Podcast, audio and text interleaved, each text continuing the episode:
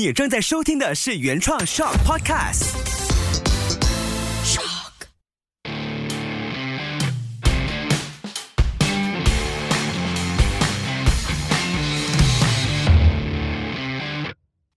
这一集要跟大家聊的就是最划算的国产车。其实国产车的范围是非常的小，在马来西亚人的印象里面，国产车只有 Proton 和 Perodua 这两个品牌。那如果我们不要算国产车的话，我觉得最划算的车子其实是二手车啊，特别是一些里数不高，然后它的前车主可能是很少开车的，然后驾驶习惯也不会说太粗鲁的来说，我觉得二手车也是一个相当值得考虑的。当然每一辆车子的状态都会有一点不同，所以到最后二手车它还是相当依赖于前车主怎么使用那台车子，像它还有没有一些 warranty 啊，有些二手车是还有原厂给的 warranty， 那些就非常的划算。那我们今天这期主要要聊的就是新车，就如果你现在要买一辆车子，你觉得什么车子是最划算的？其实这个 topic 跟第二集的购买新车之前需要知道的东西是有一点雷同的，可是这一集我们更多是会再聊一些车款，所以我们先来聊4万多块的价位好了。那基本上现在4万多块呢，你可以买到的是 Air Segment 轿车，基本上只有两个选择，一个就是 Proton Saga 和 Perodua Bezza。 那 Bezza 的话，我们可以看得到马来西亚的很多电召车公司都会用那个车子来做他们的一些 Driver Car。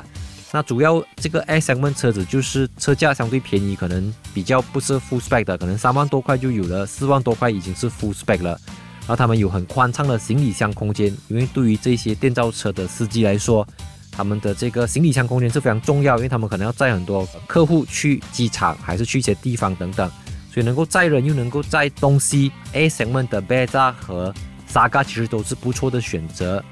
当然来到2020年之后呢，这两个 A segment 轿车基本上都会加入了很多安全辅助系统，当然它不会像 B segment 和 C segment 这么多，可是就 A segment 来讲，设备是蛮齐全了的，你买了也不会说哦这个车子 overprice 还是不划算等等，我觉得基本上都能够给到你这个东西了的话，基本上都能够给到你应该要用到的一些东西。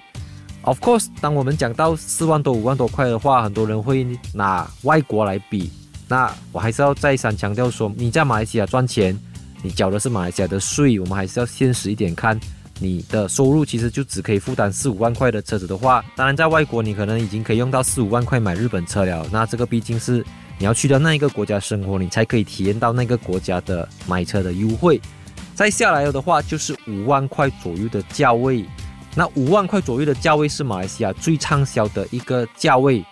就是 Perodua Myvi。那 Myvi 的价格大概从4万块到5万块都有。那我觉得 Myvi 划算的原因就是因为它有很齐全的主动式安全辅助系统，就是说在这个价位里面基本上没有另外一个品牌的车子能够给到你这么齐全的 ADAS 主动式安全辅助系统，像我之前提过的有前方预防碰撞的自动刹车系统、盲点侦测系统、退车警示系统，还有一些当车子在失控的时候让你更容易的操控车子的一些电子辅助系统，那这个 Perodua Myvi 都有。所以基本上 Myvi 也不只是说在设备在价钱方面，我们可以看得到我们的市场的反应就是 Myvi 卖得很好，到处都看得到，不管是哪一个 generation 哪一个年代的 Myvi 都是那个年代最畅销的车款。当然如果你现在开始有一点点预算，你想要再升级一点点，你就可以考虑7万块左右的价位，同样是来自 Perodua 的 Adiva。 因为现在最新的这个 Adiva 呢，它是一个 A segment SUV， 也是目前马来西亚新车来说它是最便宜的 SUV， 当然也是一个尺寸最小的 SUV， 因为它是 A segment SUV。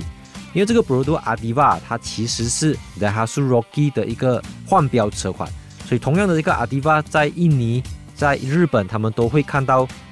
相对的车型，就是基本上是一模一样的车型啊，只是可能是 logo 方面会有一点不同。那我觉得 Adiva 划算的地方就在于呢，它同样有非常齐全的主动式安全辅助系统，再来 Adiva 的车身是偏高，你也能够享受到 SUV 的驾驶视野，当你在过一些烂路的时候过墩的时候，你也会觉得车子相对比较舒服。但 Adiva 它是一个 1.0L Turbo，但是它能够产生的动力其实是可以接近一个 1.3L 甚至到 1.5L 自然进气引擎，只是说它用的这个 DCVT 的无段式变速箱，的噪音方面可能会比较大，但是就经济来说，它确实是一个相当省油的一个变速箱。讲完了5万块、7万块之后呢，我们就到8万块到10万左右的这个价位。我觉得这个价位呢，是目前马来西亚竞争最激烈的一个 category， 最激烈的一个级别。因为当你来到8万块到10万块的时候呢，像 Honda、Toyota、Proton， 还有甚至是 Perodua 都能够再吃到这一块蛋糕。当然，我们综合了所有这个8万块到10万块来说，我觉得 Proton X50 就是 Proton 的第一款 B 型的 SUV 是一个最划算的选择。那 X50 它是一个用 1.5L 3 cylinder 的 turbo 引擎，它有150匹马力和177匹马力的这个动力选择。当然因为 X50 呢，它严格来说它不是一个国产车，它也不是一个欧洲车，因为大家知道它是吉利缤越的一个换标车款，就是说它是一个中国车，它是一个在马来西亚本地组装的中国车。在我自己的驾驶经验当中呢，我觉得 X50 它是一个比较趋向于欧洲车的车款。整体来讲，你会觉得 X50 在开发的时候，它都是以欧洲车作为假想敌，而不是以日系车。所以 X50 呢，它的主动式安全辅助系统非常的齐全，除了我刚才提到的，它甚至还有 Adaptive Cruise Control， 就是自动跟车的自动巡航系统。它基本上已经是一个半自动驾驶系统了。当然半自动驾驶系统你的手还是要抓着 steering 的，因为它毕竟不是一个自动驾驶嘛。所以 X50 其实在主动式安全辅助系统，它的操控、它的动力表现等等都是一个非常划算的车子。当然最后我们要来到的就是你对划算的定义是怎样，因为有些人他会看 spec， 他会看车子的 rim 大小、轮胎大小、车子的马力、扭力、车子多少个 airbag， 它有几个 speaker， 它有几个扬声器，有的车子只有4个 speaker， 有的车子有6个 speaker， 有的车子有高级音响系统。然后马力，到底你对马力的要求是多少？你觉得你一定要买到200匹吗？还是150已经很多了？还是177匹已经很快了？所以划算的定义呢，是要回到车主本身自己对于车子的了解，因为不是每个人都开过市面上所有的这些车子。有些人可能从他拿来生到现在，他只开过国产车，或者他只开过日本车，他没有开过欧洲车，或者有些人都有开过日本车、欧洲车和国产车。那当他在选择一辆车子的时候，他就能够用一个比较客观的角度去选择。当然我自己个人觉得呢，我觉得在市场上最划算的车子其实是 Volkswagen。 当然 Volkswagen 在马来西亚现在目前最便宜的车子大概是从15万到16万左右，对很多人来讲它可能不是最便宜的车子，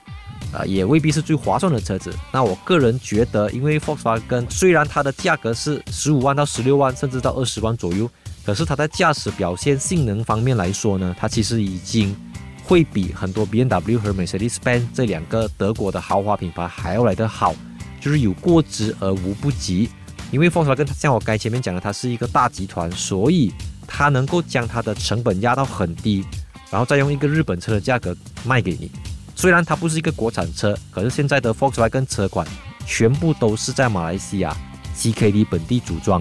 所以它算是一个在马来西亚本地组装生产的德国车，一个最亲民的德国车。最后呢，就回到今天这一集的主题，就是最划算的国产车。所以如果我们不要看价位，不要看什么5万块、7万块、8万块、10万块，我觉得最划算的是 Perodua Myvi。当然在我接下去讲之前，我先要表明我个人的经验和表明我个人的立场。我觉得 Myvi 是一个它在很多地方都还有进步的空间，特别是在这个变速箱的调教，还有它的车身悬挂系统等等。你在驾驶起来的时候，它会有很多的噪音，就是你会觉得它的隔音表现是差强人意的。可是我们还是要回到划算的这个主题，因为就它的这个价钱，它的主动式安全辅助系统，还有它车子里面的一些做工用料，甚至还有一些复合式皮革等等，它已经不再是大家以前觉得说国产车它可能就是比较廉价、比较塑料感很强的那些车子。那 Myvi 其实在无论是外观，你看它 LED 车灯，还是内饰有复合式皮革，它还有一些可以比美日本车的一些设备。所以综合来说，我觉得如果你要考虑一台最划算的车子，那 Myvi 确实是一辆最划算的车子。我们下一集见。